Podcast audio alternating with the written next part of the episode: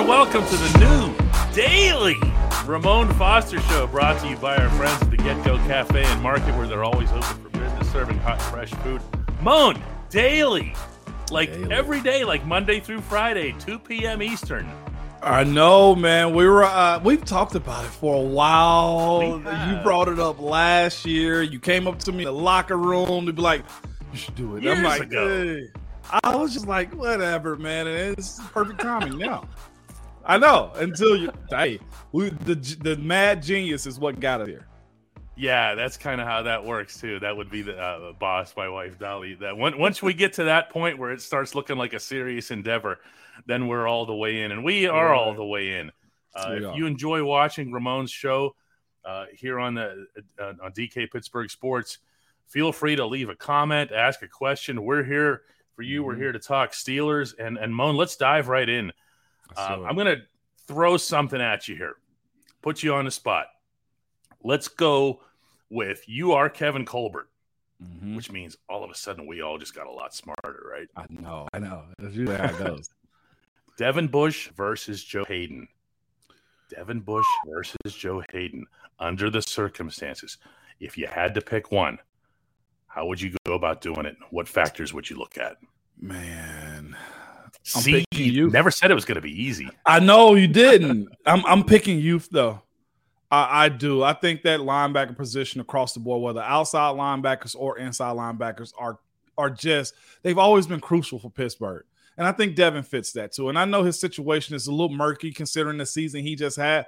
But again, I'll never make excuse for anybody. But I will say this coming off of the ACL, you don't move up to go get him without actually believing in his talent too. And lo and behold, Kev might have a little bit of just bias to him because I mean the other players Kev has actually moved up to get. So he Mhm. feels a little invested in Devin. And you got to make sure that this works out for you. But on the other side, so if I can make a case for Joe, I'm picking Devin, but I'm gonna make a case for Joe too. Mhm. Joe has proven folks wrong from day one since coming into this league. Now you say, yeah, well, Joe is the number six or seven overall pick. Joe hasn't had to prove anybody wrong. Wrong. Joe went through Cleveland. Let's just throw that out there. Oh, okay. Oh yeah, years. Eh, eh, for years of that, and not just you know making fun of the Cleveland Browns organization, but it's the idea that Joe was a bright spot along with Joe Thomas for a very long time. He held his own as far as Pro Bowls goes. He played at a high level for an entire for his entire career there for the most part. And from that situation, that's the reason we were excited to get him in Pittsburgh. And he's proven his worth over and over again. I actually read an article this morning. It was talking about the top 15 uh, combine bust. Joe Haden was on that list because of his times. Joe ran a 454 or 451 or something like that. He didn't jump high from what they said. He didn't do all the things necessary for him to be the quote unquote top guy, but he was still drafted number six overall. And if you look at his career, you'll say he's pretty much proven that wrong. Joe's a fighter, he's a gritty guy. Uh, I'll never forget him coming into Pittsburgh, Coach T telling him, you need to stick your face in the fan, meaning we need you to be more physical on the run plays. And I think we all can Oh. agree. Joe's done that. So Oh, yeah. much so, what was the game this year where he pulled, snatched the guy back on fourth down? Oh, uh, was that? Tennessee? That was Tennessee. Tennessee. Oh. That was Joe's repertoire No. before he got to Pittsburgh. So he's molded himself. Dude needed another vet. inch. The dude needed another that? inch. Think and Joe, that was a solo tackle. It was it was a solo tackle of the year in the Of NFL, year. arguably. And then the other part of, of Joe's situation, this is a bad year for corners and free agency. The What do you draft is is the draft Oh, oh. is loaded Yeah. with prospects. From from round one, I'd say all the way up to round four, you can get a guy. Not Pittsburgh's gonna have to find a way to find that guy in this draft that they do decide to let go of Joe this um this free agency, man. Well, it's a hard speaking- pill. It's part of the process. Mm-hmm. Well, speaking of Pittsburgh having a hard time finding that guy, Pittsburgh's been trying to find Ryan Shazier's replacement for a lot of years, and that was a big motivator for moving up and getting Bush. And when you talk about positions that are shortcomings Mhm. on this football team, you're talking about inside linebacker in general because you don't have. They're not bringing Joe Schobert back at eight million. They're not. I don't know that they'd be bringing Schobert back under any circumstance, right? Oh. So it's it's like you already have him in house. It's just to me, I can't get I, it feels to me like they need to negotiate Mm. something. You know what I mean? You can decline it. The You option, de- that's the other one. And They've keep done them, that. you know, like that's where we are with I mean, they declined Terrell's Yep. and picked up Minkah's. So it's this is a good problem when you have a good team for a long time and you got to make these type of decisions too. Uh, certainly on that side of the football, they've they've they've had uh, they they've been blessed in a lot of different ways. Mhm. So you're keeping Bush and uh, and and still loving Joe. Maybe Joe can come back on some kind of bargain deal. You know what I mean? Kev's always trying to do it. That's what he does. He's a magician, man. when we come back here on the Ramon Foster Show, how would you tailor an offense for Mason Rudolph?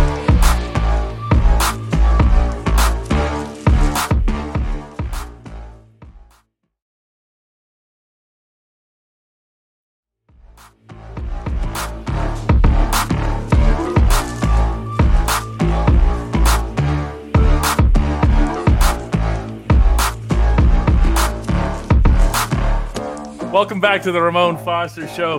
Moan, Mason Rudolph was on uh, national radio over the weekend, and he talked about the difference uh, of, of the Matt Canada offense.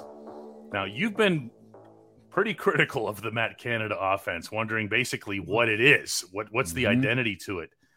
Tell me, what is a Mason Rudolph offense, and why does he think, as he expressed on this show, that he'll be a good fit for the Canada offense?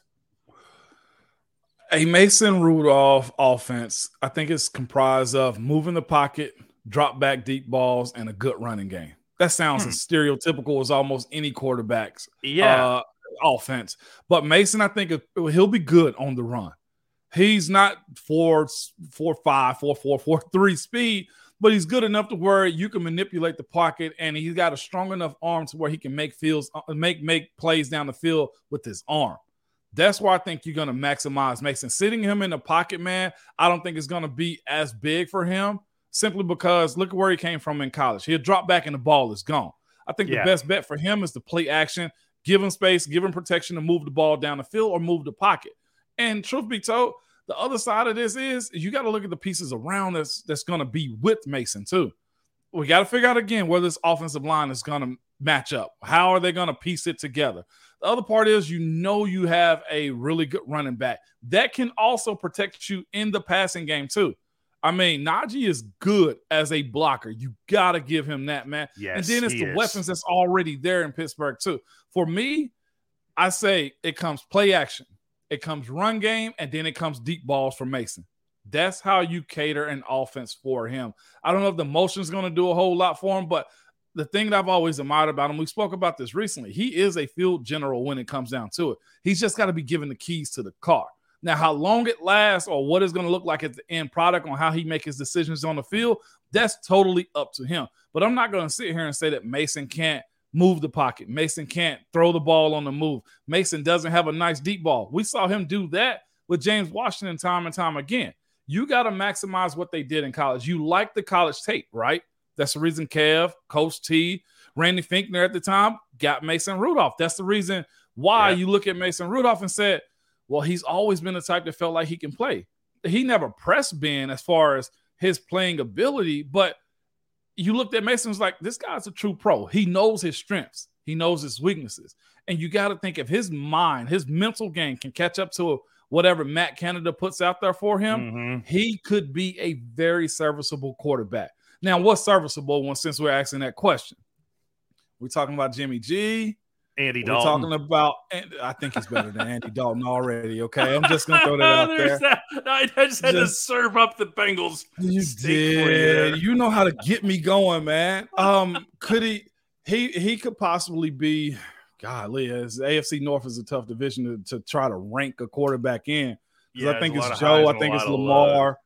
it's Joe Lamar, um, Joe Lamar, Baker, and, and Mason, if those are going to be your guys. I put Mason three in that list, which ain't a bad list because those two young guys are top tens and they're I, I guess the, respective the, young guy group. the thing that jumped out at me about Mason this past year, and I understand he only played the one game, so people didn't see him all that much. I, am watching him in practice and and and seeing him a lot more. The yeah. thing that jumped out at me, Moan, is that his feet settled down. Remember all the Mason happy mm-hmm. feet? I yeah, I blocking, do. You were blocking for the happy feet. Like, stay and in the pocket. just, just, just relax, man. We got you. Yeah. You know. Yeah. And and this year of all years with the unsettled offensive line, and it was a focus for him. And yeah. he talked about it. He just wanted to make sure that he stood in there and sent that signal. How important mm-hmm. is that to mm-hmm. everybody else on that offense to see that? It's big time, man. Because if you're nervous, and I'm nervous because you don't trust me, and that's the that's the beauty of what an offensive line is. That's where Ben is at what he did as a as a player too. Like he would stay in the pocket and take those hits to the face while throwing the ball. Mason, I think, kind of he didn't see that in college, you know, or having uh who was that that hit him from Baltimore, Earl Thomas. Yeah, mm-hmm. like he's had some trauma in it. Can he get back to that mode? Mason is a very confident quarterback. You know, and that goes a long way when we're talking about who can command the team. Heck, they're giving Mitch Trubisky all kind of flowers now for going to basically practice squad in Buffalo. Yeah, right. Like, let's be serious here. Yeah. I think Mason has it in him to be better. Uh, like I, I put him in a Jimmy G Dak conversation with given the amount of time. And truth be told, that's pretty doggone good. When we come back, the very first entry of Hey Moan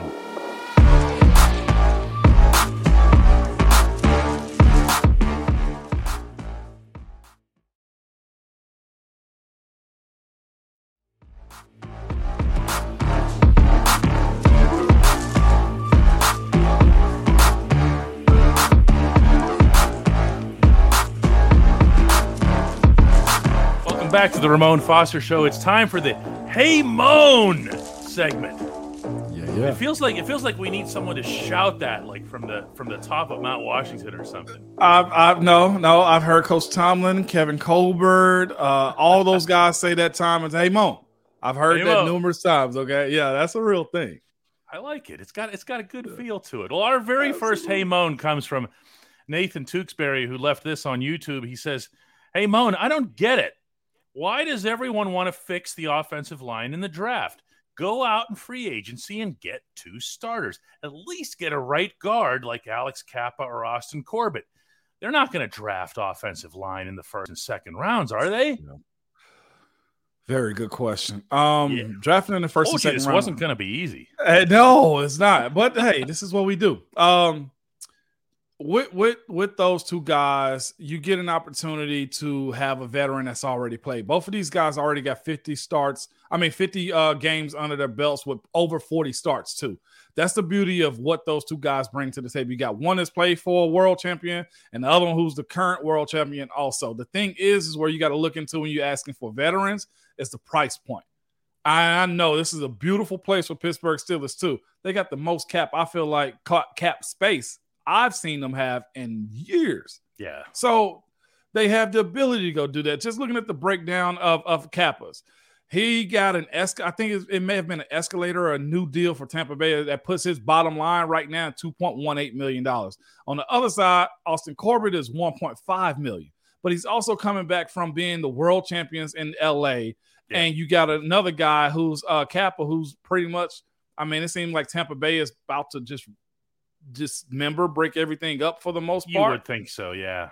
The one guy that I think would make the more sense is because the offenses are very similar would be Tampa Bay. It would be Alex Cappa's. Simply because Bruce Arians type offense, this team has kind of been used to it. Unless we're going to see something different from what uh, Matt Canada is going to do with this team. Because I'm looking at the scheme of, of the Rams. Very side to side, play action heavy team. We could be looking at Corbett in that sense. So to say that you just don't draft a guard or draft a you know a, a, a center out of the draft, and I know we're talking about centers too at this point too. We um, probably should be. yeah, um, I, I, look at the scheme and what's going to fit. Again, we're waiting to see what this Mason Rudolph catered Matt Canada offense is going to look like. Those two guys that were brought up, Cappa and and Corbett, both have experience. The thing is, it's the price point. And when you're going to pay that price for a veteran guard, especially guard, because we get crapped on a little bit, is uh, they need to be surefire guys. And I, I say that in the sense of who's gonna make sure that whoever you're choosing from is the guy because we're looking at Trai Turner from last year. Yes. And you say to yourself, how did that really pan out? What did it he get? Didn't. Five? Yeah, he got so. he got five, and and, and it, it, it didn't it work. It didn't pan out. So the floor for these two guys, if one is making two point one, the other one's making one point five, you're gonna have to average with the cap going up, probably five or six or more a year for a guy like that, if not more. Considering I, I both of these guys have played a lot. I guess the thing that jumps out at me in this conversation uh, was something that Kevin Colbert said at the combine last week, and that's that he felt that the draft, mm-hmm. the draft, uh, is a lot stronger at tackle than it is on the interior line. Okay, now that Kev will, will occasionally telegraph something like that. Yeah, okay? will. So they'll be looking at. I, I think they're going to be looking at interior linemen, and we're again we're talking about guard and to a lesser right. extent center, depending on how it is that they end up feeling about Kendrick yeah. Green because they like Kevin Dotson at left guard. He's obviously going to okay. need some work, but that right guard position might be the one that you go out and do uh, free agency with, and then say, listen. We believe in the tackles in this draft class. Yeah. Yeah, uh, we can go ahead and augment whatever you know Dan Moore uh, uh mm-hmm. uh, that we have there, and then they obviously have to make a decision. Something you and I have been talking a lot about on Chuks Okorafor at right tackle. Um, yeah, they got work to do. They've yeah, got they, work to do here. And Kev's trying to make a last push on his last draft in free agency. Kev, you got your hands full because truth be told, people are gonna they're gonna point back at you whenever they name the new GM and say, "Well, that's Kev's guy." You yeah, right. So, For years, that's, that's Kev's guy. Don't trust me; those things stick. That's right. This was the first daily Ramon Foster show. We're gonna be here for anybody who hasn't heard Monday through Friday, every afternoon, 2 p.m. Eastern, 1 p.m. Central. Uh, we want your feedback. You know, come back especially for the hey moan too. Absolutely. Yeah we'll be there. We'll be there with you in, in, in comments wherever it is that you happen to see or hear this. Uh, but this this is gonna be fun. You know? A lot of fun. Look at him smile. See how, how I, i'm enjoying this. I really am. How can how can you say no to that smile? We'll talk to everybody tomorrow. No doubt